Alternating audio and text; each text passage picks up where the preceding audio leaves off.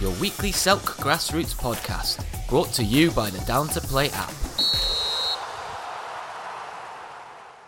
Welcome, and now for this week's edition of All Around the Leagues. So today on the All Around the League show, I'm meeting with, well, a, a rapid rise uh, from Bromley and District days to the Kent County uh, Division one West. Uh, Welling Park boys, Gary and Sean Perfect. Um, I've interviewed a club, uh, South East Athletic, and I don't want to talk about them boys and, and Welling Park. I think it's a little bit of a, a friendly rivalry between the two clubs, but I see uh, Welling Park's um, sort of pathway is, is very much the same as um, South East Athletic. So they've made it from the Bromley and District. You spent, was you in the league when it was a Bromley and South London as well? Uh, uh, the reserves are in there now. Okay. Yeah. So they've gone through. They've gone through from uh, the Bromley and District into the Kent County, made their way probably into the toughest division uh, in in local sort of level football, uh, Division One West in Kent County. Uh, Gary is the club secretary, and Sean is chairman, treasurer, and player in the first team. They both kept themselves very uh, busy through the years. Gary's. Sounds like he's held every single uh, role in the club uh, since it started. Um, boys, how you doing? Yeah, good. Good to be here. Well, thank you. They've made it into Selk Towers. We're not having a um, we're not having a phone interview today. We're actually in place in the uh, in the glamorous uh, surroundings of the of the studio. So thanks for coming in, boys. Um, tell us a bit, Gary. Tell us a bit about how you uh, why you founded the club and uh, and basically bring us right up to date with it. All right, so. We were founded in two thousand six. Uh, me and a few friends broke away from what was then the old Eltham Palace side. We were playing with Eltham Palace reserves in the South London Alliance, and there was no real progression from the reserves to the first team. The first team had a, a good history, but it was history, and they they had no sort of progressional route for, for most of us. Um, So we had a chat one summer um, with a couple of other friends who, who played local Sunday football, and we decided to set up uh, a football team.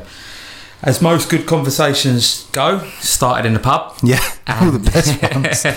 And uh, it, it grew from there. So we originally, funny enough, we originally applied to enter the South London Alliance. Okay.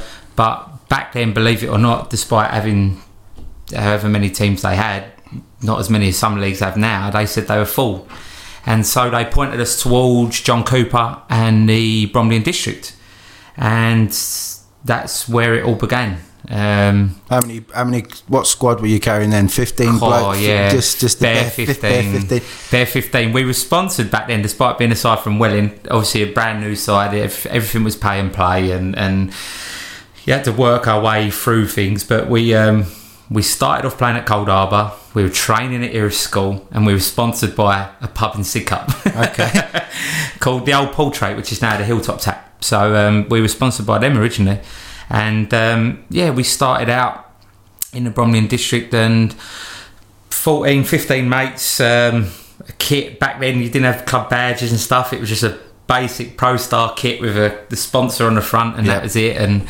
And uh, yeah, we, we went into the Bromley District with our sort of fairly naive um, because we weren't sure what level was. How did you find it straight away going into running a club like that? What was the what was uh, the thoughts I, like? Well, fair, f- luckily for me, I had my dad who was involved a lot in the early days to, to steer me the right way, you know. But when you when you set up a club, completely new and completely novice to it, you're not aware of all the stuff that you've got to pay for. Yeah. Affiliation fees, league fees, you know, a lot of pitches want money up front, training wants money up front. So all of a sudden there's this huge cost, and now I've got fourteen mates together, and you can't turn around to the boys at the start and say, actually, I think I need a sort of chip in, couple hundred quid to keep the club afloat. So luckily uh, Dad was he was a good influence there. He, he basically bankrolled us at the start of the season, and we'd pay him back f- as the months went by. Okay. Um, so yeah, it was so a he big. He was a sponsor almost. He was almost a sponsor, yeah, like a financial sponsor as well as the, the sponsor that paid for our kits. And uh, yeah, we we weren't sure what to make of it. The, the Bromley and District, although being a lot smaller than the South London Lions, I think they had four divisions back then. We went into Division Three. There was Division Two, One, and the Prem. Uh, South London Lions, I think, had six. Um, used to be a good league, the South London It was Lions, a very, it? yeah, it was a real big league, and, and like I say, they turned a few teams towards the Bromley District, teams that probably stayed there ever since, but the Bromley was really, they were well run. They were really well run. They were a close-knit team, and John Cooper, who's sadly no longer with us, um, and Jim Hampson, who's no longer with us, sadly, um, they pretty much told me everything I needed to do. They pointed mm. me at the right people, um, told me to get involved with the Kent F A because they were a Kent uh, F A league, um, and, uh, and and helped me with anything I needed um, in terms of administration ideas. Obviously, back then there was no whole game system, no. so it was all it was all match cards and yeah. you know. Everything was paper registration, so they were really good with that. And uh, yeah, then then we started two thousand six, and funny enough, we won we won our first game eleven one. Bloody hell! Can you remember? Can you remember who the Oppo was that day? Yeah, they were a side at the time called Penhill Standard. Okay. And they played out of Avery Hill, and uh, yeah, we beat them eleven one, and we thought then, God, this is easy, this lot. So the second game, I remember the first two really well. The second game, we played another new team called Iron Tugboat City. What a name that was. and, um, and they beat us seven three. Okay.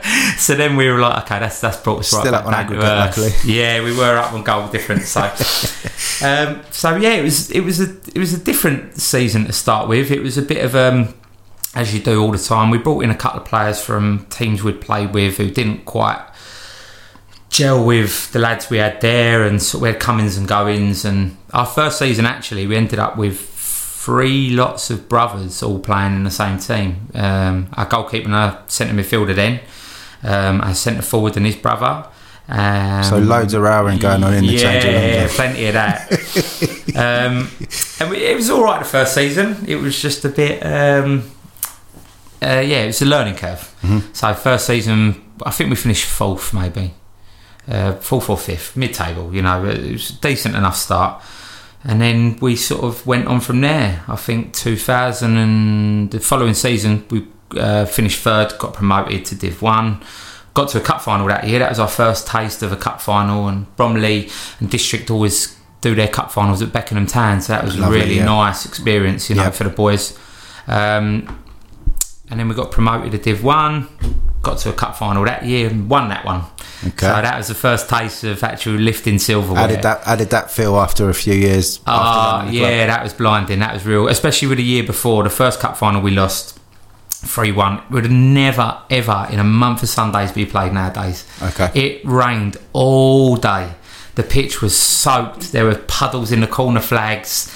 Um, and we got beat by a side division above us, and they were a good side, but they beat us. Um, but it gave us that taste of getting back there and playing on that surface under the floodlights with yep. a little crowd. And the following year, we won. We won in extra time. Actually, we were two one down, got it back to two all, and our top goal scorer for a long, long time, Jackie, scored to make it three two, and then our other top goal scorer scored, and, and he remembers every game, doesn't he? I, rem- I remember a few yeah. of them, the big yeah. ones. I think I was still do you know- this time. Do you know we played that game? Um, do you know Liam Kelly from yeah. uh, who's been around the football yeah, yeah, for a long yeah, yeah, time? Yeah. He's involved with Sporting Club Thames. He set up a side back then called O P K.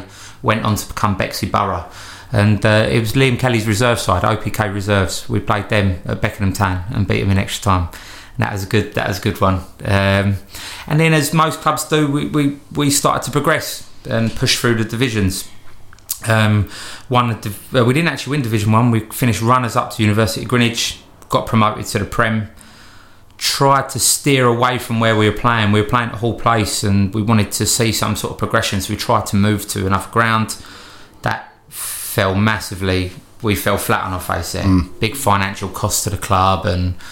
Um, we were really struggling, really struggling. We lost a few players that year because it was tough. The, the the jump from Div one in the Bromley and District to the Prem was, was quite a big. There were some good clubs in the Prem now. Mm. Dulwich and um, South East were up there, and there was Older Danes. There were some good sides, so it was a bit of a tough jump for us. But we we stuck with it. We stuck with it. We had um uh, we had a good influx of young lads come in. So my brother and. Uh, he brought in, I think, four or five of his friends, and, and we brought some other lads in where we'd played Sundays and stuff, and got them involved. And yeah, I think we won the Bromley and District Prem. God, I'll go back now. two thousand thirteen, something like that. Around so that sort of what time. Did, what, what's the mentality then? As soon as you win that Prem, are you looking at the Kent County straight away, or are you thinking, let's stay here and let's dominate here for, for a little while first? We're, we're where, where where does the mind sort of where does where does the thoughts of going up into the Kent County happen? That the year we won the Prem, we lost. We got to the Kent County Cup final, but we were playing the juniors that were run by the the, local, uh, the district league. So we got to the Junior B final and lost to a South London Alliance team called Southmere. They beat us in extra time, three one. That gave us a little flavour of what you could do. Uh, the following season, we wanted to go back into the Junior B because we wanted to have a chance of winning it. And the county put us into the A. And I weren't too keen on going into A because you go in with all the count, there's county sides in it. Yep. Div three, Div two. Yep. And um, we had a real good run. We had a real good run. No one sort of fancied us to go as far as we did, but um, we beat uh, Old Rowan. We beat Lidtown Reserves. Old Rowan were a good team. Yeah, years ago. But they're still a good side yeah. now. They're a very, very good side. Yeah, we beat Old Rowan four two, and I think we beat Lidtown Reserves. They come up to Hall Place. That's a long journey for them. We beat them six one, and their gaffer turned round at the end of the game and spoke to a few of our boys who were looking after it at the time, and uh, said to them, you know, you boys need to come and play county football. You know, you, you're a good side, and I think that's your next progression. Yeah. Um, so we got to that final that year, played Canterbury City Saints. So Canterbury City's like district side basically, and um, beat them at the final, and that was a real good day out. That was blinding. Um, yeah. Are you league? When you're looking back, obviously you've got league titles and all that, and cups. Yeah. Are you a cup final or a league title as a as a player and a gaffer? Yeah. What do you? I guess it's different. I think. Well, managers... we've only we've only won one league title, funnily enough, okay. And that was that was really special because we played forty-two games that season. And it went to the last game of the season, double header at Long Lane. We were playing a side called Lee Athletic. Yeah. And we had to win one, draw one. We had to get four points to win the league. South East had finished three weeks before. They were waiting in the wings. They all come down and watched. All the league committee were down there watching. So we had a big crowd down there. And we won. We won the. We went two nil down in the first game. Bloody hell. And so we were really flapping. We won five two. Uh, and then the second game we won three nil and we won the league, so that was that was really special. But the cup finals just have that aura about them, you know. Yeah. they're, they're quality nights and quality days, and the two days out at Maidstone we had in the Kent County finals, the, the nights at Beckenham with the Bromley and District, and then when we had a, a Sunday side running back when I used to run a Sunday side uh, under just the Welling Park name, we got to two uh, County Cup finals in the uh, the old London and Kent Suburban League, and they were at V C D, and they were good days. So yeah, I think we're probably we're probably better known as a cup side just because okay. of how much how much success we've had in them. But, but we love promotions. So we love promotions. Runners, we love getting promoted. Runners up middle, yeah. In the, in the league, but cup winners, that's what we want. So give us a quick run through. You've moved now. Let's let's say you've moved into the Kent County. You're in Div Three West. Mm-hmm. Um, tell us about the progression through to Div One West now. How how has that how's that seemed? So this to you guys? This is where when the first team went to uh, county, that's when we set up our resis. So this is where I, although I had a major. I watching them um, I, I sort of stepped away a little bit, but watched them the first team progress through. We were pretty confident going into Div three West, having beaten sides in the cups, that we'd we'd cope um, and, and do well, we thought. It happens quite a lot. You see promoted teams going from uh, the Bromley and South London now uh, going straight through Div three West because yeah. the, the quality is not that much. Well, there's nothing in it, and that, no. in fact you'd probably say it's it's a bit better on the whole. Mm-hmm. The top teams in the Bromley and South London are, are probably better than uh, the most of the teams in Div three West, yeah, aren't they? The lower half of Div three West, I think, you know, there's a lot of reserve teams in there, isn't there? So yeah. they, do, they do suffer in terms of when the first team want their players, they take them, and that's why Div three West, there's sort of, you get a kind of fifty-fifty representation of toughness compared to Game. say easier games that you go to in, in Div three West. Mm-hmm. And we, funnily enough, that was the year my dad stepped away. So um, our, our centre forward, our, our top goal scorer Jack, he took over the reins, and um, he he, he took the, the first team into the county, and he done a, done a fantastic job, because it was a real transition in terms of we had to get better players in, we had to get um, better facilities. So this time now we've moved away from Hall Place and we went to Crofton Albion. That was, I knew Nigel and I, I knew Gary behind the bar, and I spoke to them both, and I knew it was a county ground. I definitely reffed you at Crofton Albion yeah, in, in, so a, uh, in an evening game against South East Athletic, probably. More than likely. Yeah, well, I think when they won the league, actually, I think. Oh, was it? There. Yeah. yeah. Bitter memories of always of me refereeing, probably. Yeah, so we went to Crofton, and, and, and that, that's where we, we, we started to move. Um, we, like I say, like Sean said there, you know, we we finished runners up to South East that, that year.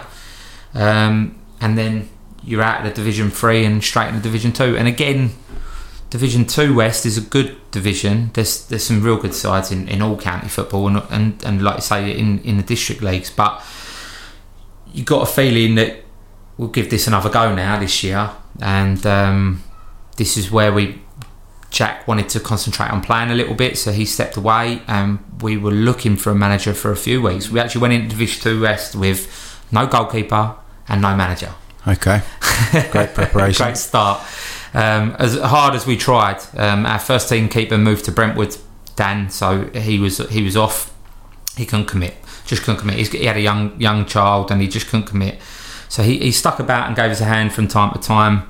Um, and Sean, you took the reins really, didn't you? Yeah, going it was, into it was Div after, two. We were sort of trying to still play and, and manage at the same time, and I stood took a step back myself, and I was only probably twenty-two at the time, so I kind of stepped back too much really, and tried running it, and ultimately at the end of the day I had a conversation with Gary and said we need to get someone in, and, and that's where we made that transition, and we reached out to people and in come our first team manager, wasn't it? Yeah, so we, we had a we put a little advert out. We didn't get many sort of hits on it, because although we've had, like I say, quite a nice rise through the leagues, we're still quite a, an unknown name in terms also of I'm not I'm not sure how well adverts on league websites and all that actually end up no do, exactly. They don't do anything. It's all you, you need to know someone who knows someone, yeah. potentially yeah and like you say, when you ad- advertise on a county league, the only teams that see it are county teams. yeah. So you know, it didn't work too well, but I played football with a, a, a bloke who's now our first team manager, Harry, and we had a conversation. He was running Bexleyans at the time, and he was struggling to get um, players, and, and he was just he had a lot going on there. And we had a chat with him and said to him, "Look, the position's become available.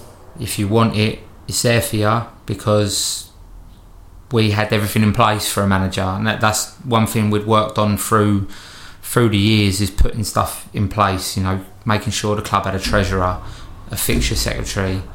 We got. Um, You know, a kit lady who does all our kits. Yeah. Um, so the manager ain't running about filling up water bottles, exactly, collecting sarbs, exactly. doing all that stuff. He can you, just concentrate on being a manager. When you put that to people, when you're sitting down and telling them this is all taken care of, we want you to come in, do a bit of coaching and manage. And then all of a sudden it's a lot more appealing, mm. especially if they've got a few players wrapped around them. They think they can bring them in and improve the, the team and the squad as a whole.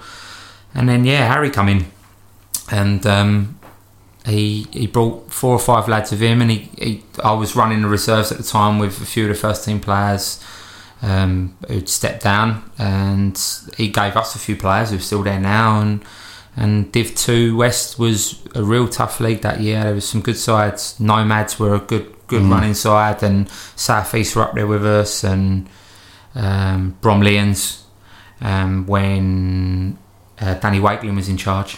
Um, and then yeah they were on fire then weren't yeah they? and we, we had a real good run at it, and we had a, obviously Broms won it that year, we finished runners up, and then up again we went to Div one West, and that's where our story sort of has not stopped, because we're still progressing, I feel, we but definitely, that's where we're at. I mean, last season it was a pack of probably six clubs realistically. yeah we don't No one can tell me who would have won that division at the end of the season. It no. was so close. It seemed that um, everyone was nicking points off of each other, and it was just that consistency that I think you boys, uh, Red Velvet, and uh, Chipstead, Chipstead, and even uh, Tenenby. Yeah, they had so many games to catch up that yeah. I think you four were, for me, probably the, the ones that were in for it.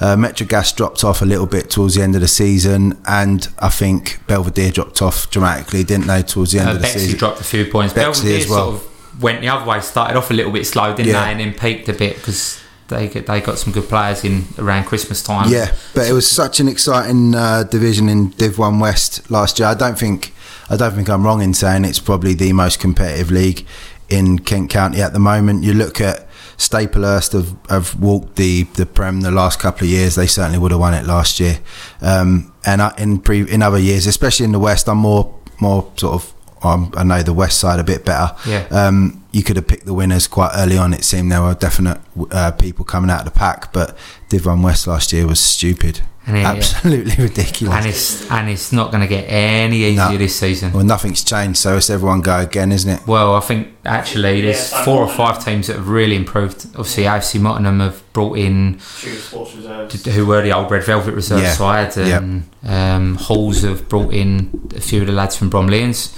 Um, they're going to improve. South East have got new managers. Yep. They're going to improve. Um, so this year, I really think you could. You, I, I think it will be probably the lowest points total to win a division, which will tell you that how competitive it is. Because yeah, most, most losses and least points yeah. by a champion in for a long, long time. Yeah, it's going to be mad. Where are you boys? You playing your S T C? Uh, no, we moved last year to Footscray Rapid Club. Oh, of course you did. Yep. Yeah, so we're across the road. So um, Footscray offered us. Yeah, they offered us a couple of pitches, and they just had a big investment from the uh, like all the Charlton stuff that's gone in down here. So we decided to move across, um, and and that's where we are. That's where we're based now. So Footscray Rugby Club for us next year. So aspirations going forward for Welling Park. Um, try and win that Division One West, presumably. Uh, more cup finals, but I don't want to put uh, words in your mouth. What are the aspirations? Is it grow the club, more reserve teams, A teams? I know you've got a growing catalogue of Sunday teams attached to uh, with the Welling Park name. Uh, where's the club going to go in the, in the short term and mid term future? Yeah, so short term goals for the first team, we want to get promotion to the Prem. Um, we're set up financially now, stable, so we can push on ourselves. Um, the reserves, we want to get into the Kent County divisions within the next year, maybe two years if we can. But we're looking at still bringing a, a joint reserve team manager um, to help our other brother out, who's actually still involved in the club as well.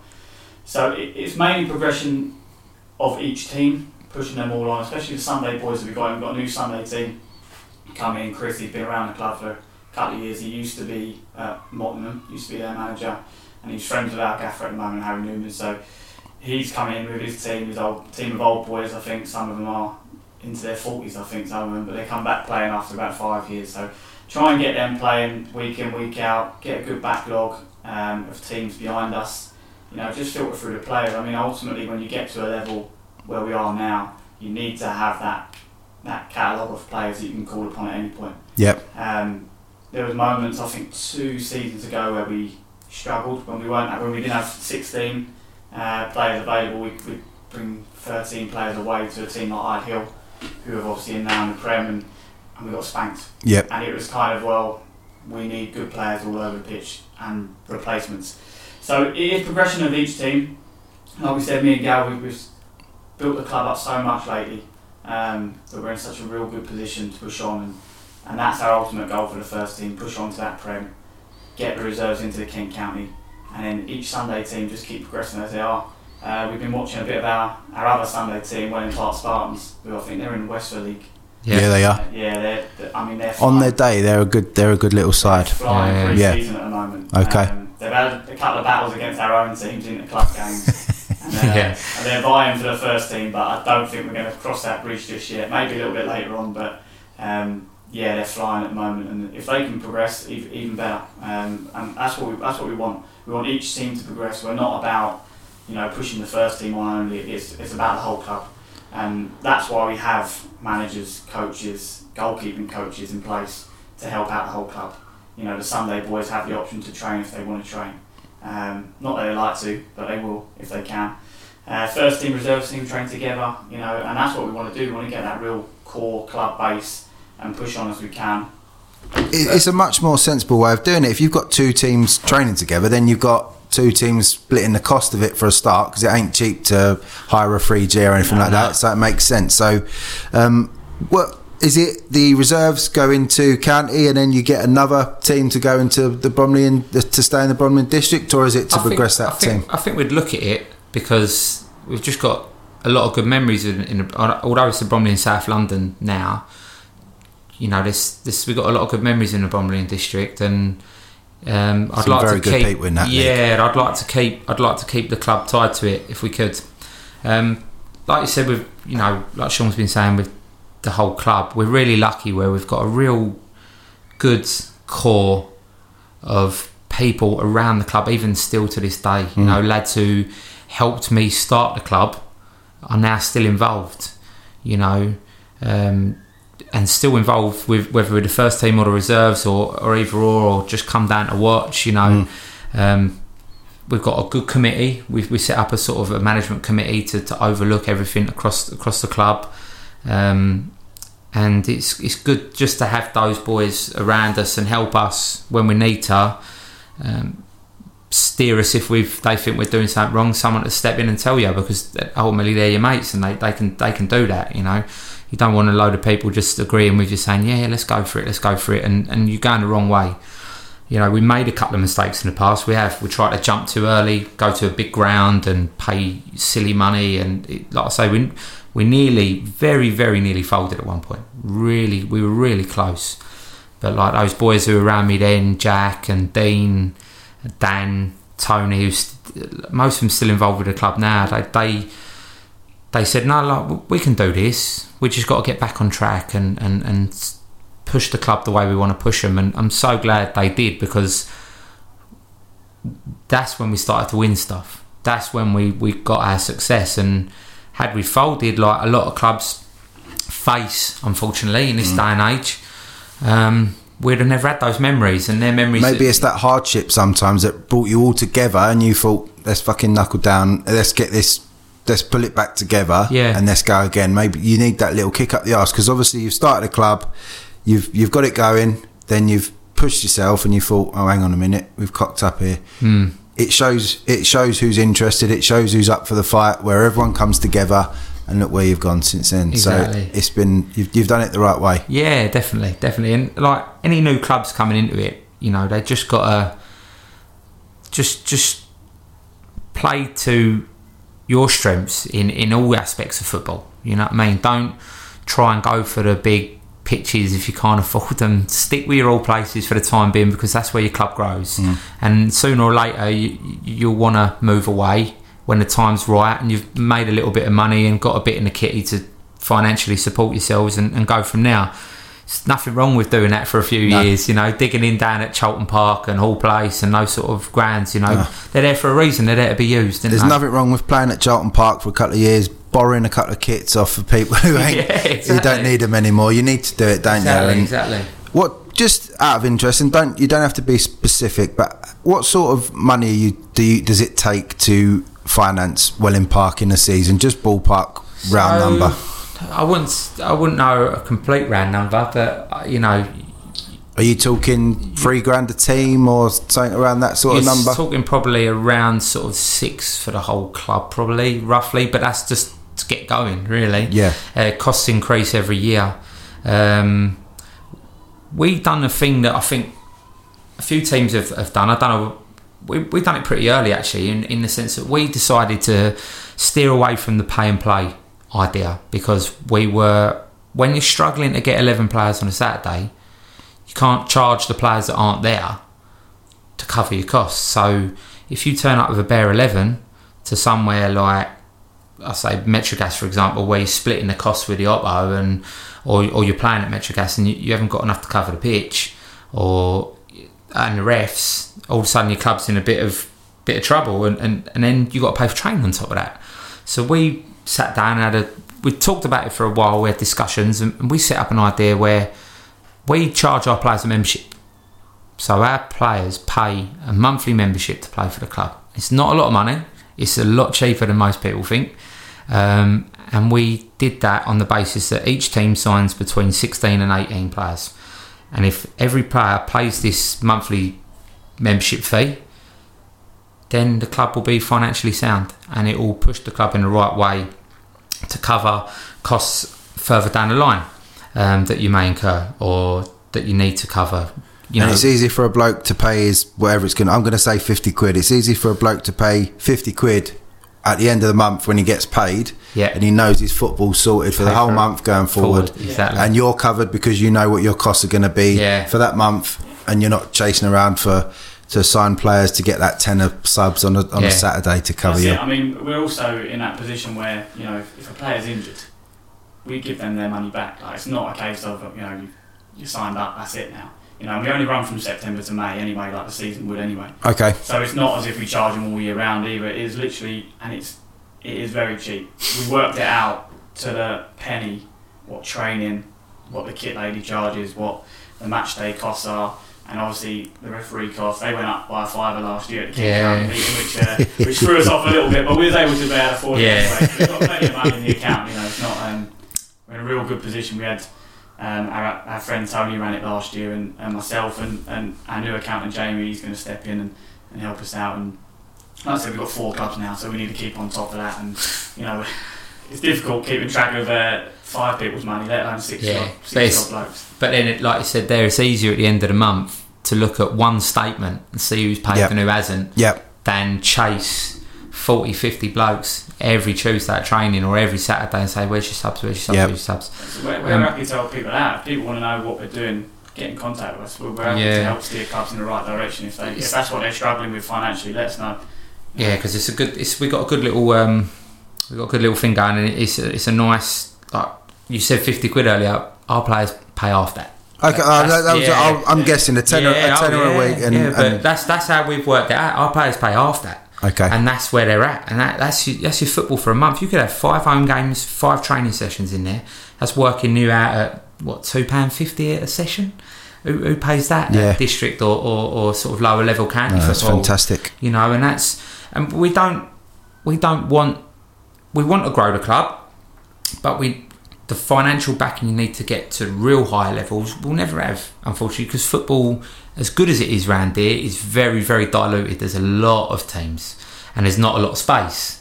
So, you know, we'd like to give a lot back to our players. Um, we like to... Do you see the Kent County Prem as the ceiling for where you are at the moment? Is that as is that as far as you could I think for go? The time being, if we get there... Unless a big sponsorship comes in. We've got a really good sponsorship. Real good sponsorship, moment, yeah. Uh, with our Falcon with Tandori down in... Um, Where they're green in, where, where in Falconwood, yeah, that's where they are. So yeah, they're, they're a great sponsor for us. We go there every Christmas. I think Gary's about to touch on that anyway.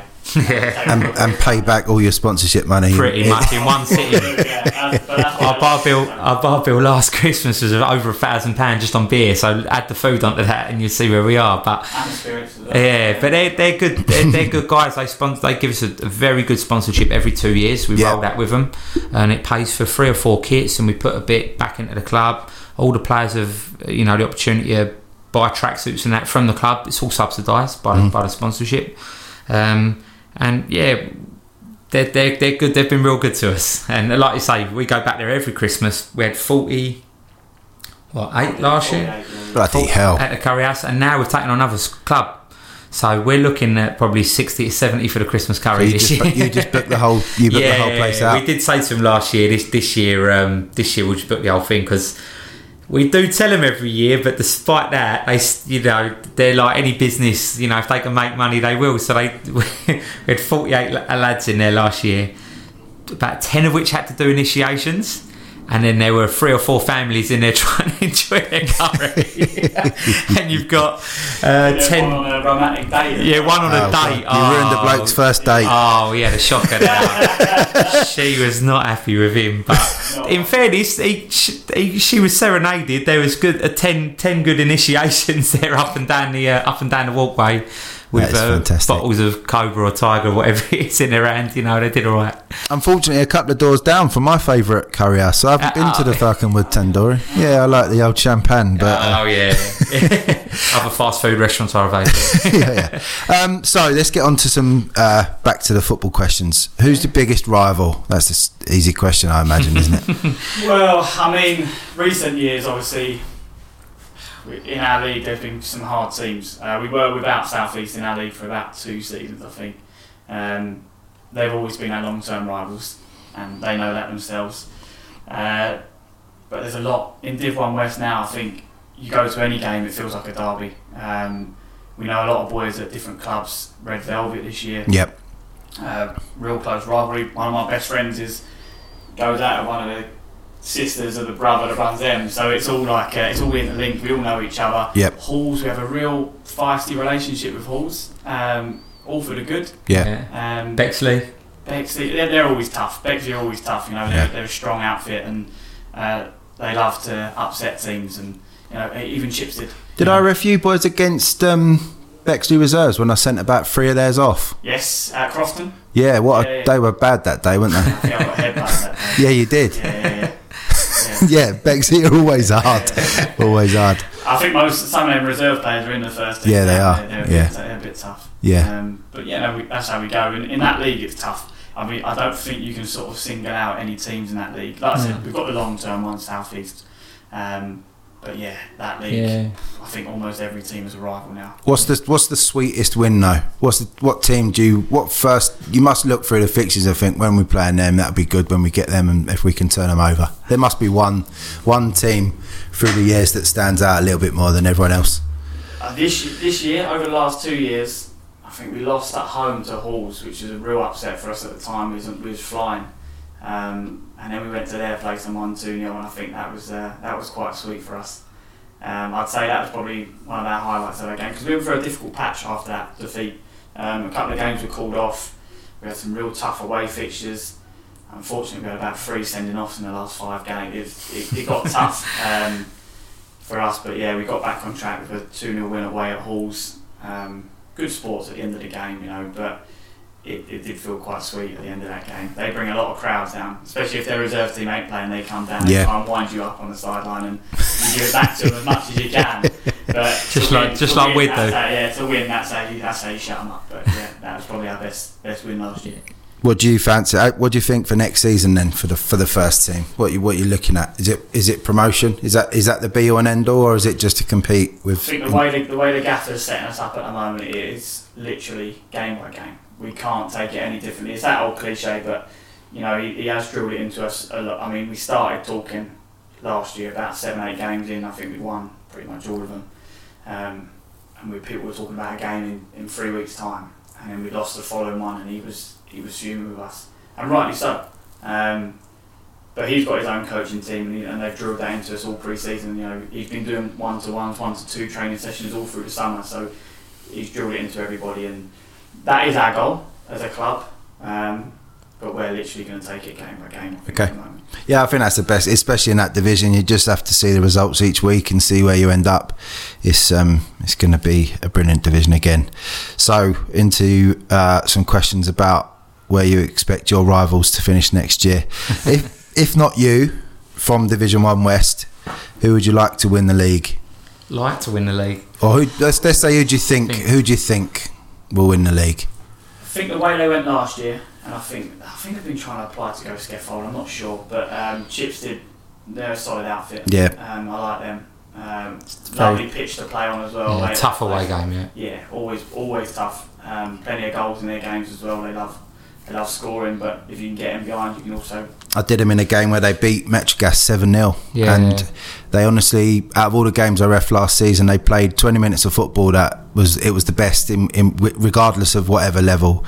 They they absolutely blitzed Metrogas in, in twenty minutes, and that was it, game over. Yeah, Gas aren't an easy team to play. No. Well, I mean, we lost one nil to them, and it is a, it's a tight game against them. So to beat them seven nil, there's some going. But if it ain't us... Probably Chipstead. We don't really see too much of a bit of a rivalry between them, so to let the others, to say the others, it'd be. Uh, uh, you, you're gonna, you, you could throw eight names up in the air, and, and you could pick any one of them. To be honest with you. Yeah, exactly. Even, even with the, the sides coming in, you know, A F C Mottingham, who, who were the old, have taken on Tudor Sports. You know, we played Tudor Sports in the cup last year. And they beat us three two. Tudor Sports reserves. You know, yep. They're a real good side. And they're, they're, they're going to come in and strengthen Mottingham untold. Yeah. So, you know, it's going to be real tight between all of them. Yeah, that's the team that finished bottom last year. So. Yeah, yeah, yeah. Halls Hall, will be up there. South East will be up P- there. Peter Nolan, uh, Inner's manager exactly. At Halls, he'll bring some players with him. Yeah. Yeah. We've been watched it on Twitter, we know who's coming in at, at different yeah. places, so you know it's going to be tough, even tougher games than they were last year. Exactly. So, you know, Red Velvet will definitely be up there again. And yeah. you know. Just score so many goals with Harry Taylor up front, yeah. and yeah. Oh, they're, they're strong yeah. all the way through the, the, the spine of the spine, team. Exactly. I, mean, I think we're probably one of the only teams to, to keep a clean sheet against them. yeah. Through nil-nil at their place, and they, they had a tough task on their hands, our centre-halves, that whole game, but... You know, he's a, he's a tough player to play against. So. Very, very good player. Right, the cup. Who's who? Would, who's going to win the, the Western Section Cup? It's a tough one, isn't it? Because it, the Prem sides are in it as well, aren't they? On that side. No, they're in the. the do they enter the I R? Yeah. The I R, the I R, I R C Cup, the interregional. So. Yeah, I think it's between the first two. Okay. If one Western Prem, is it? Well, from your division, from your division, who's who's got the best chance of winning a, winning the, the cup? Without without us, we can't pick. Yeah, not yourselves. That's a given. Um, there's a couple of good cup teams. South East are a good cup side. South East go far in cups. Um, they won the. They won it. They, they won, won the. They Kent. beat, they beat Staplehurst Monarchs. They yeah, beat the. So they won the Kent County Intermediate that, Shield, oh, didn't they? It, yeah, so I mean, from a sort of friendly rivalry, we'd like to see them get to a cup final and, and potentially win it, but. Um, yeah, there's a lot of teams. Club Langley, Club Langley, a good cup side as well. Yeah, they won. Bad. They won the big cup a couple yeah, of years ago. They're not a bad cup team either. Um, they're a good league team. I think two years ago they were quite. They were up there for a long time. But um, again, that's another name we haven't even mentioned yet. So, you know, they're in yeah, our league yeah. as well. So there's two or three good cup teams in our league. So I expect them sort of two or three to go quite far. Right now, the big one. Who do you expect to be relegated from Division One West next season? Oh yeah, yeah, that's the toughest one. Yeah, I think you just got. Like I said, we, we can you can argue up any team in that league could win the league. Um, Who would go down? Say it, but probably Langley potentially. Yeah, um, I mean they're a solid, solid county team, but with the uh, from local rivalry, we know the, the local teams. Um, we can just see them going from strength to strength. I'd say Langley between them. I don't. I can't see Mottingham going down with the players that they've no. brought in there. Um, if you don't progress in this league and you sit still, you, you'll really struggle. Um, well, I mean, I'm, I, I I spoke to Steve Daly in, on the podcast during the summer or during lockdown, should I say?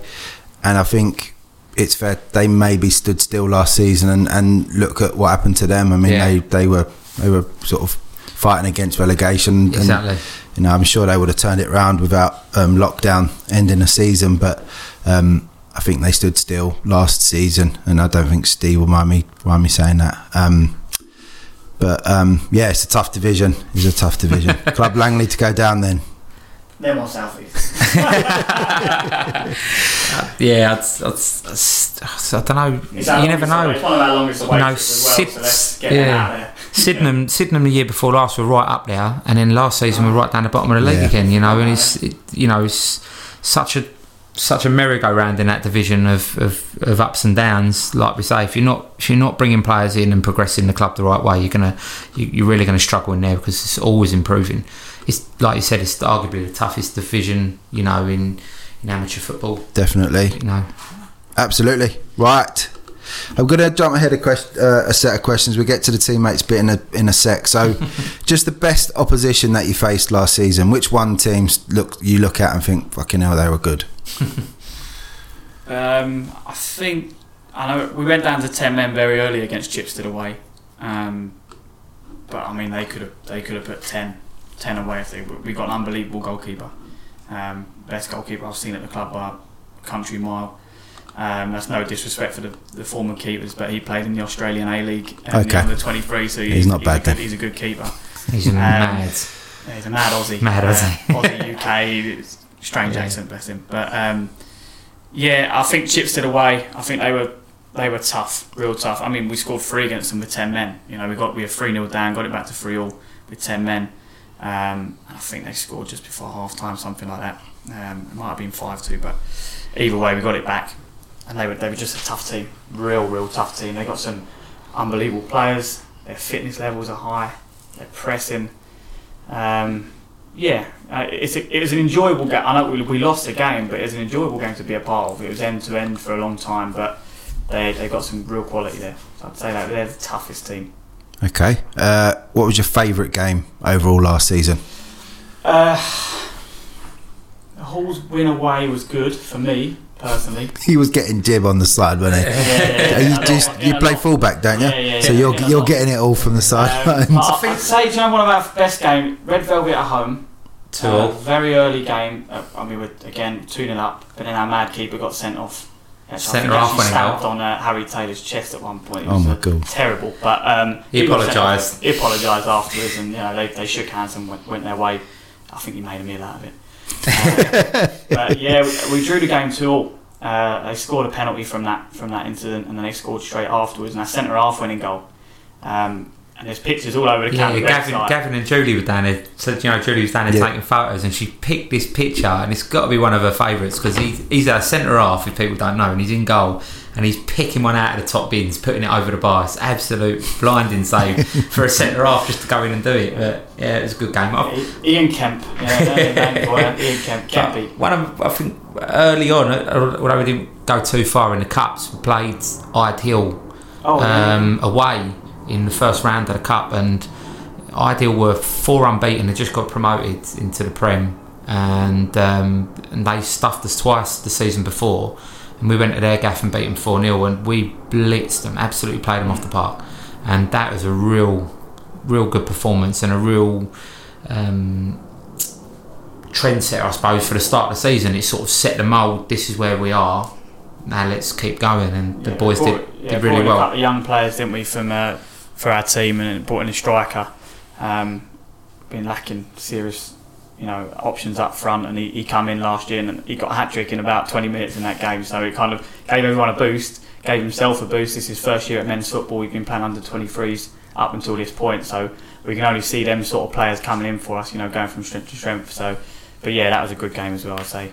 But yeah, but for me personally, Red Velvet at home was an unbelievable game to watch as well, because even they put it out themselves. We dominated with ten men and with our centre half in goal, so to do that against a team like them, you know, it was a real sort of, like Gary said, a trendsetter for the rest of the season for us.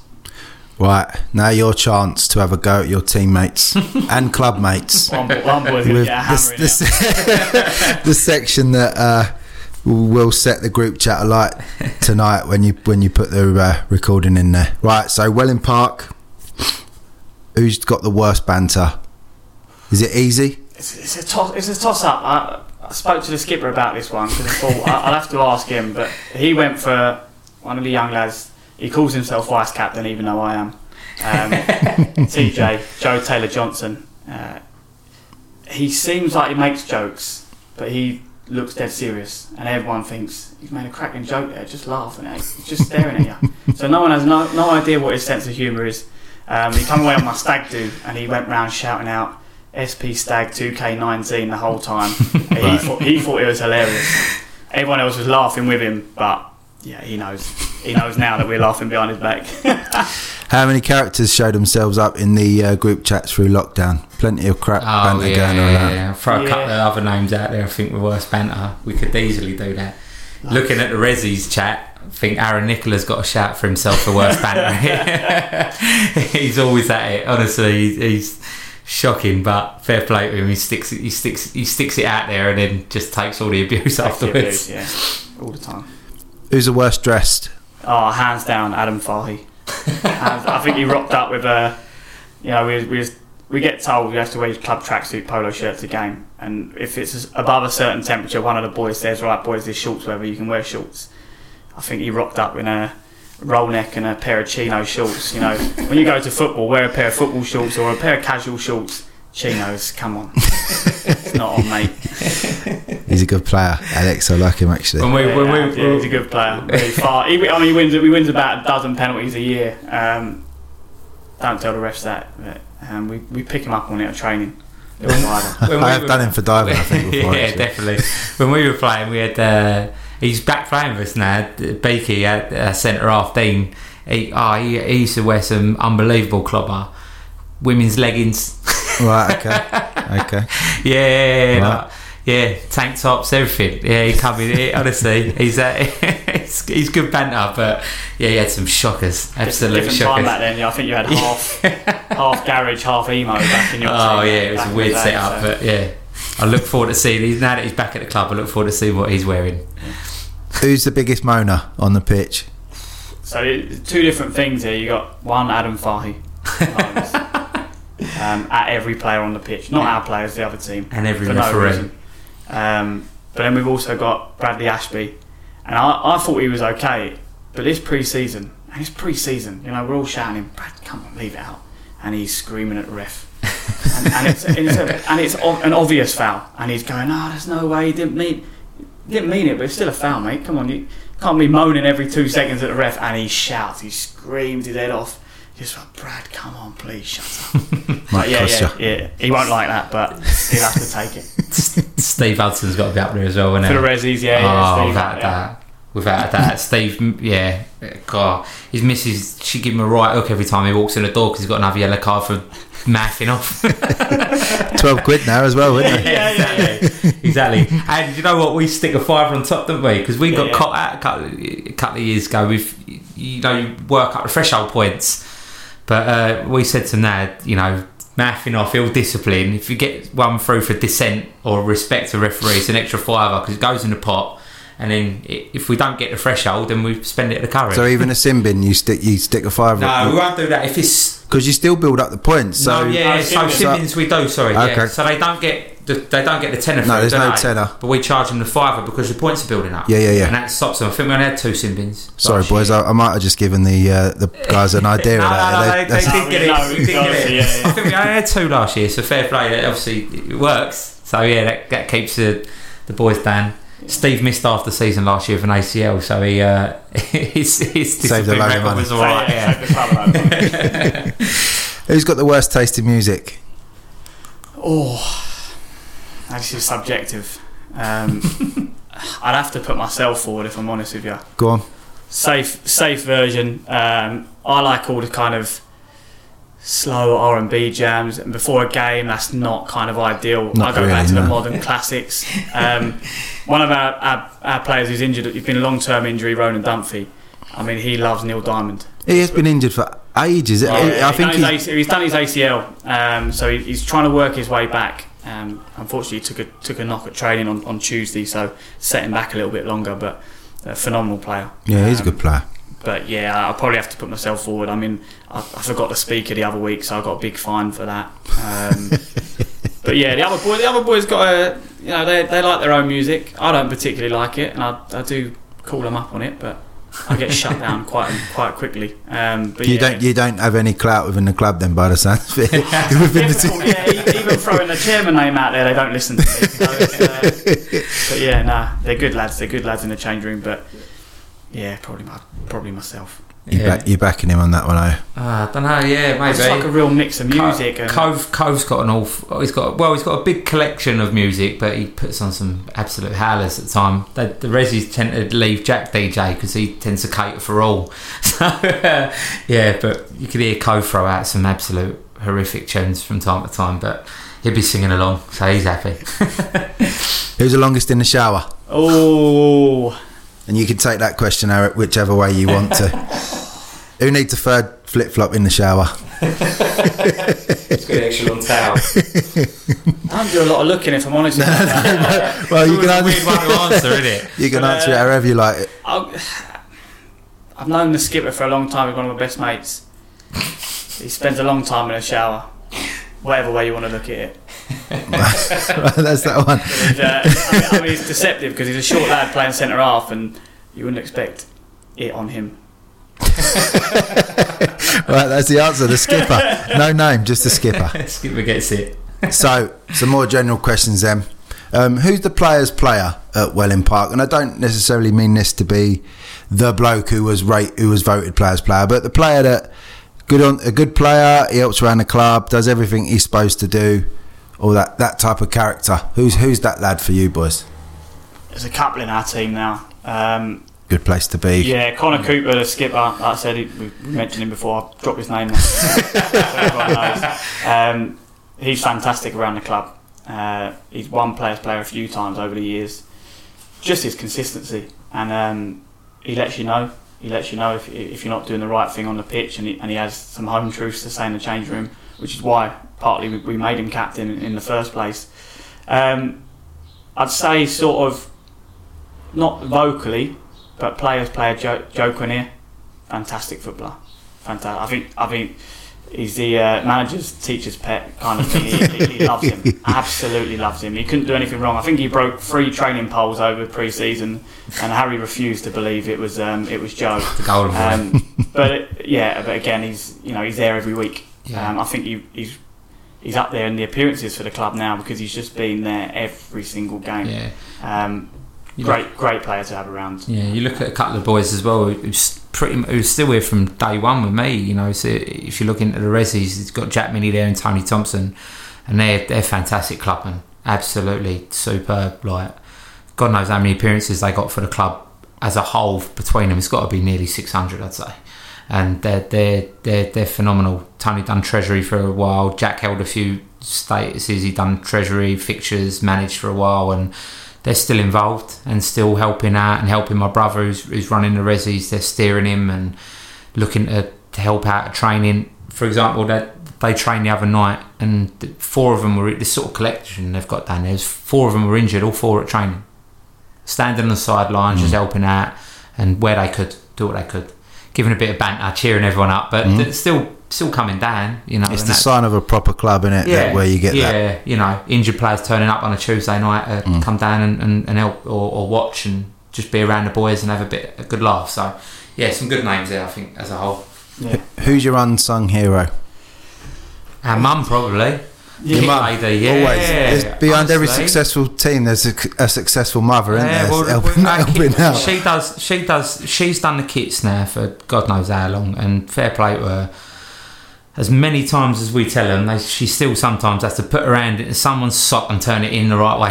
Yeah. But she, do you know what? She she washes, presses, folds up every kit into an individual bag with the number on it. Little things like that. When you get to football, you open the kit bag up, here's number one, here's number two, here's number three, here's number four, and they're all there. Short shirt, socks, all matching, all washed, all pressed, and yeah, fair play to her. She's done it. It does go unappreciated at times, you know. You can sort of it, it does frustrate you in a chain. You use people, oh, they, oh these, these socks are too tight. I was, Come, Come on, mate. Like, yeah. you, never have to, you ain't have to wash your kits since you've been here. Where do you, where do you stand on the uh, sock cutting debate? Oh, don't no. happen. Yeah, don't happen. If you want to do that, get your own get socks. Get your own socks. Okay. My, my mum will lose her rag. But, uh, my dad did one one year. The mum was away and he was he was washing the kit, and we had a lad come down and play with the resis for uh, about three months.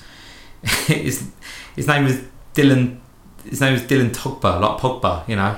But I remember looking at him once, and he had socks on, and I was like, where's the bottom half of your socks? He cut them off in the change room. That's like, mate, I've got to pay for these now. Yeah. But yeah, I mean, look, if you want to bring your own socks that match your kit, fine. They're easily, they're only a Joma, you know, they're Joma kits. You can yeah. pick them up, mm. go I grab mean, them. But I mean, if you're talking, if we're talking player wise for the first team. Yeah. Um, I think, I think the boys recognised it last year, but one of the boys played right back for us pretty much the whole season. Jack Jolly, fantastic, great athlete, um, up and down the right the whole time. Um, it's not unappreciated, but you know, when the team, we had a, a great defensive record for about five, six years. Um, fullbacks rarely get, rarely yeah, get any I mean, headlines. That's why I'm sticking up for him. Yeah. We were both fullbacks. But yeah, I mean, we've got another player who plays sort of centre midfield, Jack Henry. He's superb, uh, yep. our set piece specialist. Um, although he's missed a few penalties, but he scores a lot of free kicks, and you just think, come on. yeah, you yeah. bend it in from twenty-five yards, yeah. yeah. from twelve. But again, another fantastic player that we've got on our books. Uh, we've got a young lad who, who plays sort of left what, left side now, um, Isaac. God, I mean, you don't want to be on the other side of the tackle from him. He's he's ferocious, and he's come into the team now. Um, a couple of his mates come with him, and they're still around the club as well. They're still, you know, priming for that position in the first team. But yeah, them, them sort of three, I would say, that they're sort of pushing the club, leading them in the right direction, right way we want to play and right way we want to be around the club. So fantastic footballers to have. Brilliant. Sounds like the club can only be in a good place when you've got that many decent characters around, and yeah. obviously that's led, that's from the top all the way down to I, through I the team. I mention all the boys in the first yeah. team. I can't, I'm trying, trying to do my best, but um, they're, all, they're all fantastic. I mean, the coaching team we've got there, um, John Coleman's come in to help out. He was at the reserves the year before, um, but he's come in, he's new lease of life. He gets a lot of banter from the boys, but he takes it. Oh yeah, you could um, you could have thrown him in for worse banter, couldn't you, John? Yeah, yeah, he's poor. Yeah, he's poor. We have a shirt with a with a giant bell, and it says capital letters N underneath it, and John had, Someone to, wear gets it. John had to wear it. John had to wear it for the first time on Tuesday, and he deservedly so. Right, down to some more grassroots related questions. Yeah. What do you think is being done well uh, to develop and support grassroots football? Uh, so from the Kent F A, look, we had a pitch funding grant. Yep. Or pitch funding might have been uh, facility grant, wasn't yeah. it? We had a couple of years ago. That was fantastic for us. Um, obviously, we're not S D C anymore, but hopefully they've put it to good use that we gave it to them, and yep. they've improved the facilities a little bit more than, than than we needed to when we was there. But they're fantastic. Um, their communication's been brilliant with us. Um, I think Gavin's in there at the moment and leading the way, and um, if you need him, you email him and he's back to you straight away. There's no, none of this waiting around no. two, three weeks for a reply. Mm-hmm. He, he is he's on the ball. Mm. Um, himself and Julie, fantastic sort of ambassadors for the for, for the Kent F A, and it's superb to have them around and to have them sort of supporting the club. It's, for for years we haven't really had that support that we felt when we first joined the Kent League, because we wasn't a known club. No. Um, but as we've come through, you know, Gary's been in communication with them, myself now, um, the manager, he deals with the referees, he's fantastic with them. Um, but yeah, I'd say they, they support, communication with them is fantastic, especially during this lockdown period. You know, they've been very upfront and honest about mm-hmm. you know, the A G M that they've done via Zoom. Again, fantastic. We should do it more often instead of Trips, yeah, going all the way down to where we need to go to. yeah. Um, but yeah, no, we did. We gave them a lot of feedback on that. It was it was positive. Um, you can do everything you can online these days. So, um, if you had the option at the end of lockdown to vote points per game or to void it, what what would your choice have been? What what, or what not maybe what's your choice, because obviously you were in and amongst it for promotion. But what are your thoughts on points per game and voiding? What? I think the points per game thing was just a bit too tough, because the, the just the golf in games played. I think had everyone played a similar number of games yeah. and against similar opposition, obviously the problem with amateur football is fitting games in. So it's not like professional game where first half of the season you play one set of clubs and then the second half of the season you play the same in reverse fixtures. Yeah. Obviously you could play the same team twice in a month, and that's you, you've done against them in, in the league. Um, you know, when you got a side who's only played seven games and won six of them, drawn one, and the draw was against us, uh, if you give them points per game, they're gonna they're gonna fly it, because they've only played seven games. So I think it's fair for amateur football just to avoid it. I think it's harsh on the teams that waltz leagues, but then a strong league would look at it and make the right decision, I think, if they could. Yeah. Um, if there's space. That, that that's the key now, I think, space. Um, yeah, there's not I been do, many teams. There's not been any new teams coming to the Western section, the west has side, there? No, no, no, it's just all, it's all full. No, yeah, um, it's completely full. Yeah, I mean, you use Tenham, uh, Tenham B, who, who had the, the least amount of games played in our league, and anyone can look at it and go, but they had a lot of tough away games to go to. Um, they were coming pretty much to all the Bexley clubs away, you know, Bexley, us, it's, it's Gas. Tough away us, you know. know to But I refed them against Bexley over at Tenham B, actually, and they were a real good little side. Mm. They had one sent off on the day, um, but I think they were two nil down and come back and beat them three two yeah. on the day with ten men, so they were a real good, resilient side. Yeah, so I think I, think, I, I, I do, although it's a shame that in theory this season didn't happen, because it was one of, especially the first team's better seasons in terms of it being in Div one West, and probably a, a good chance for us to get out of that division, whether it had been first or, as they're doing now, the second place playoff against the team from East. Um, it was probably the right decision, because like you said at the yeah. start, you couldn't have told me who won, who'd have won at the no, league. Definitely not. And I think the same is really, you know, if it went to points per game, our reserves probably would have ended up getting relegated, but they were on a real good run of form going into the end of the season. I think they won three out of four. Yeah. So, like, you know, if it had gone at points per game, they would have suffered for it. So I, f- I do think it was the right decision, because as a whole, you got it right. You know, you got it right. It's a tough call, but they've probably got it just about right. I think, like you said, it's tough for the teams that are well away. But it's it's a godsend for some other teams as well. You've got to look at it in that sense. Yeah, I mean, relegations would have been tough, wouldn't it? But I yeah. think some promotions for, especially for teams in Div three West, yeah. uh, House did. I mean, they were a team that only played about six league games all season, but yeah. they were smashing it. Yeah. Uh, Sporting Club Thames Mid Reserves stand out in Div two West. They were they were strolling. Yeah. Um, then you got the likes of Meridian and um, Farnborough Reserves in Div three as well. Yeah. Um, but it's tough. I mean, I, I think I go with void every day. Then there's no there's no no one's moaning, are they? No, it just, exactly. It is what it is. Yeah. It's like I say. It's bit of pill to swallow for some, but as a whole, that's why it was voted in. You know, on, on a lot of leagues where they, they put it to the vote, mm. the majority voted. I mean, I don't even know if we would have gone up with points per game. I don't no, know. I think we would have missed out. If we would have missed out, and, and that would have been tough to take, you know, because we would have yeah. had, we'd have, we'd have had, we'd, we'd definitely have taken ourselves in the last few games. We'd especially. definitely taken points off sides around us, and we had a Chipstead to play and Gas to play again, and you know we would have fancied ourselves. It's, it's, so yeah, right decision. I think. Okay, uh, what would you like to see improve in grassroots football? Pitch, you know, space is key, isn't it, at the moment. So many teams coming in across the board.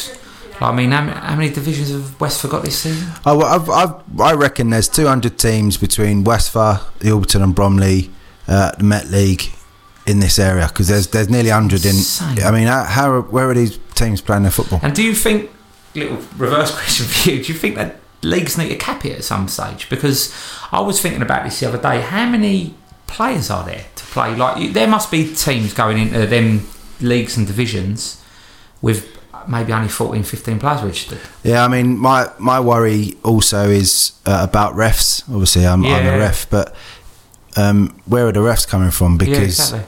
you, these leagues, the, refs can give their dates to different leagues. The refs just say to a league, yeah, I'll do that date for you, and the other league, I'll do that for you. But where are you? There doesn't seem to be many people going into it. There's yeah. no new ref courses at the moment because all the counties are closed. Yeah. Where are the resources coming from like that? Not alone, not only pitches. I think we're going to see a comeback of the half twelve or two o'clock kickoff on a Sunday. And we're going into Sunday football, I know, yeah. but um, I just think we're going to have a comeback of that just to find spaces for teams, mm. and then you then you start finding out if you play at two o'clock on a Sunday how hard it is to get a. a bloke to go and play football at two o'clock when he exactly. wants to be in the pub watching the football. Exactly. Um, and where the ref's coming from. That's the biggest that's the biggest um, challenge I think we face at grassroots football, Saturdays and Sundays. Um, where's the space? Where's the new spaces coming exactly. from? I mean, you look at we um, approach that uh, we approach before yeah. you get in, before you get into the price of it, of course, as well. Yeah, if you can yeah. get we, in, so. we we did we, we approached a four G uh, a new four G centre in Eltham um, about playing now uh, training there. Sorry, when it got built, and I asked them how much was it to hire for the hour, um, and they said to me it was one hundred thirty-six pounds an hour for the whole pitch, and I said, oh, that's not too bad plus that. Oh, great. So yeah. now you're looking at nearly one hundred sixty quid, you know what I mean, for an hour. You know, as, as as although the surface isn't great, definitely not for matches really, although we do play a few on there. Sammy Montague's perfect for us for training, yeah, um, because it's a, it's a free slash four G pitch and we get the whole lot of it, and the costs aren't insane. And we train on the whole pitch, we hire the whole pitch, we have done for the past four years. But yeah, if, you know, if, if the F A could. As a whole now, not just the Kent F A, you know, the Kent F A do as much as they can, but the F A as a whole could filter money down so that these facilities that are there could be subsidised, then it would definitely help out football as a whole, I think, because it just it saves costs for clubs. And the biggest crippler of amateur football and non-league football is, is costs, financial I costs. Think, I think the problem is teams are willing to pay what some of these venues are asking for, so they don't They won't. They don't, they yeah, don't exactly. reduce their prices because exactly. someone will pay it. Yeah. I think we need more spaces, and I think we need more cheaper spaces. Yeah. And God knows how that's going to happen on the back of um, on the back of all this COVID stuff with the economy and all that tanking. Yeah. Um, are they going to start putting money into grassroots? Yeah, football? I'd like to Probably take. Not. A, I'd like to take a snapshot of all the leagues this year and see.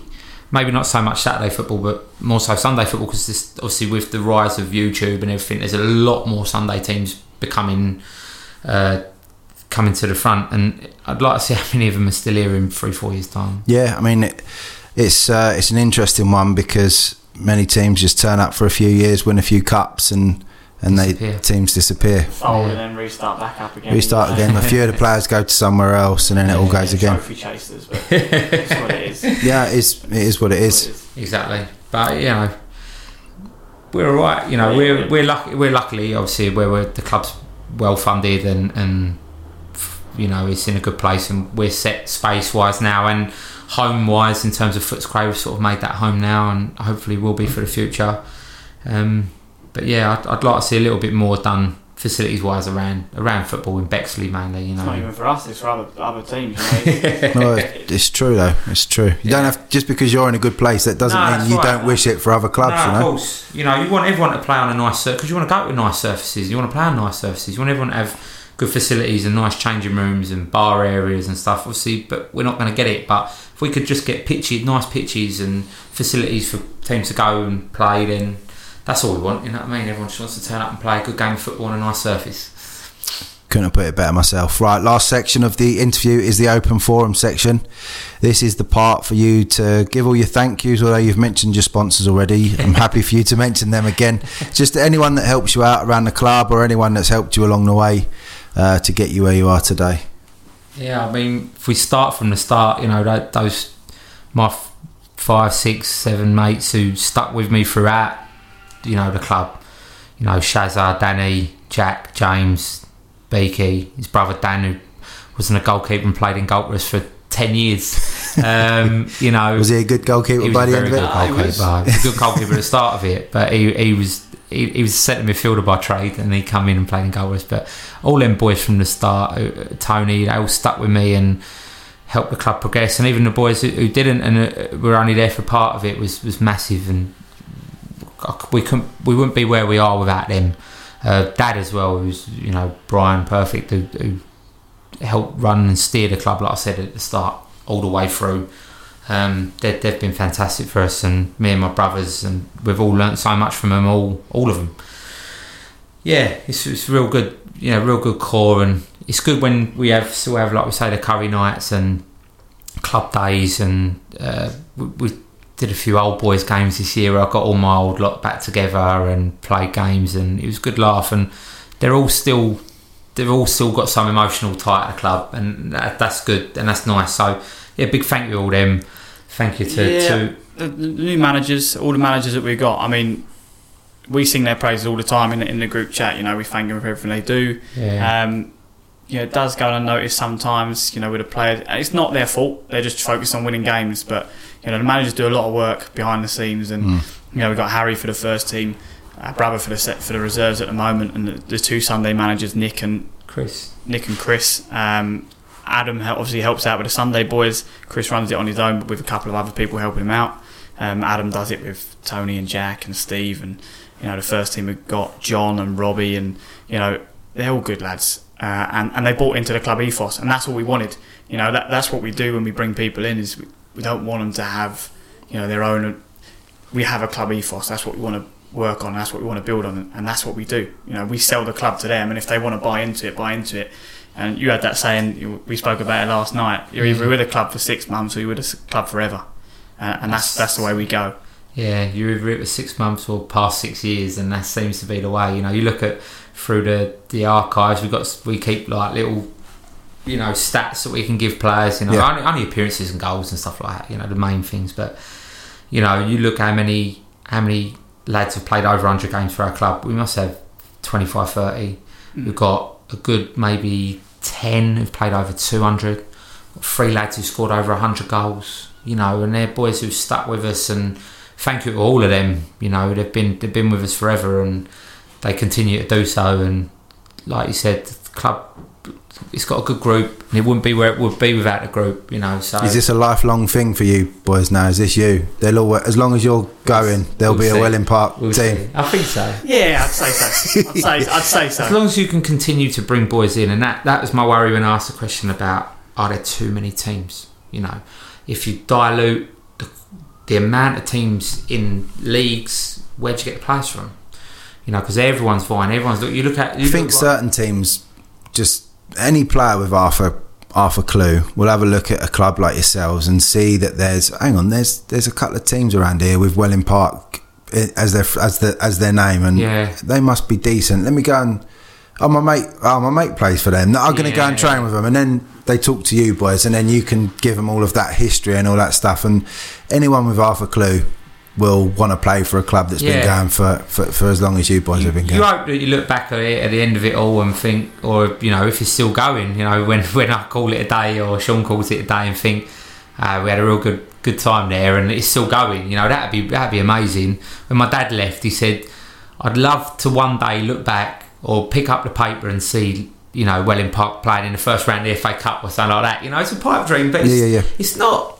You not know, a million you get, miles you away from it. You get to Sneffel and, and, and you're in the. I know it's the preliminaries, but it's still it's in the, the F A Cup. Cup. It's the F A Cup, you know, and it's that's that's amazing. And and I think we're not a million miles away from that. Is no, is, is, is is is real nice feeling, and you know, as like I say, I always laugh with my mates when we talk about it that day when we were sitting in the pub talking about creating a football team, and there we are now talking about the F A Cup. Like, yeah, we know, know. But why not dream? No, you know, you got you got to you got to have something to aim for, and if yeah. and if it is playing in the extra preliminary round of the F A Cup, then so be it. Do you know what I mean? It's yeah. it's, it's more of a dream, and it's it's more clo- it's closer to you now than it was when you started the club. Exactly. So there's progression there all the time. Yeah, and you know, it's just yeah, it's wicked for me. You know, I said I wouldn't play again, and we set up an old boys team this year, and we played some vets teams. That was good fun. So you know, we're because we're not quite old enough to play vets. We haven't got a squad old enough to play vets. We've probably got about six we're or eight, but we're, we're, we're getting there. Um, uh, so I, I think we'll probably.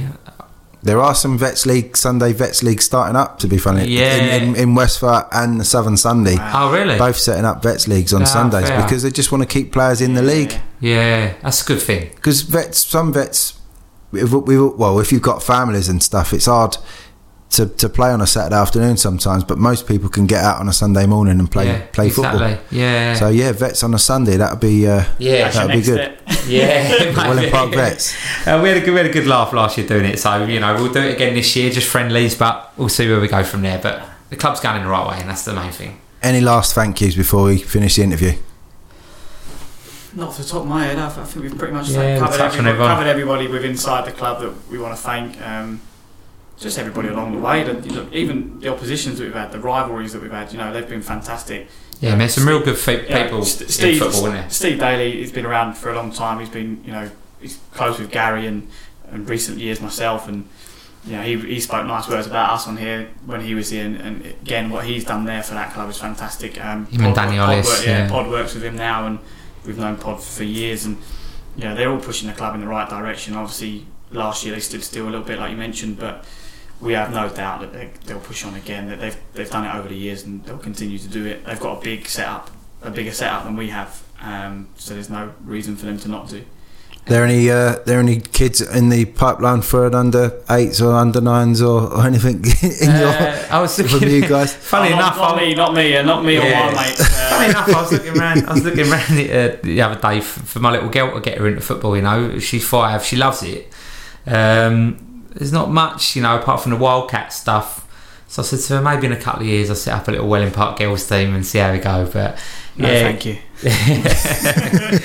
But we'll, uh, we'll we'll see how they go. Welling Park ladies or something. But you know, but it, it, I, I don't know. I don't know.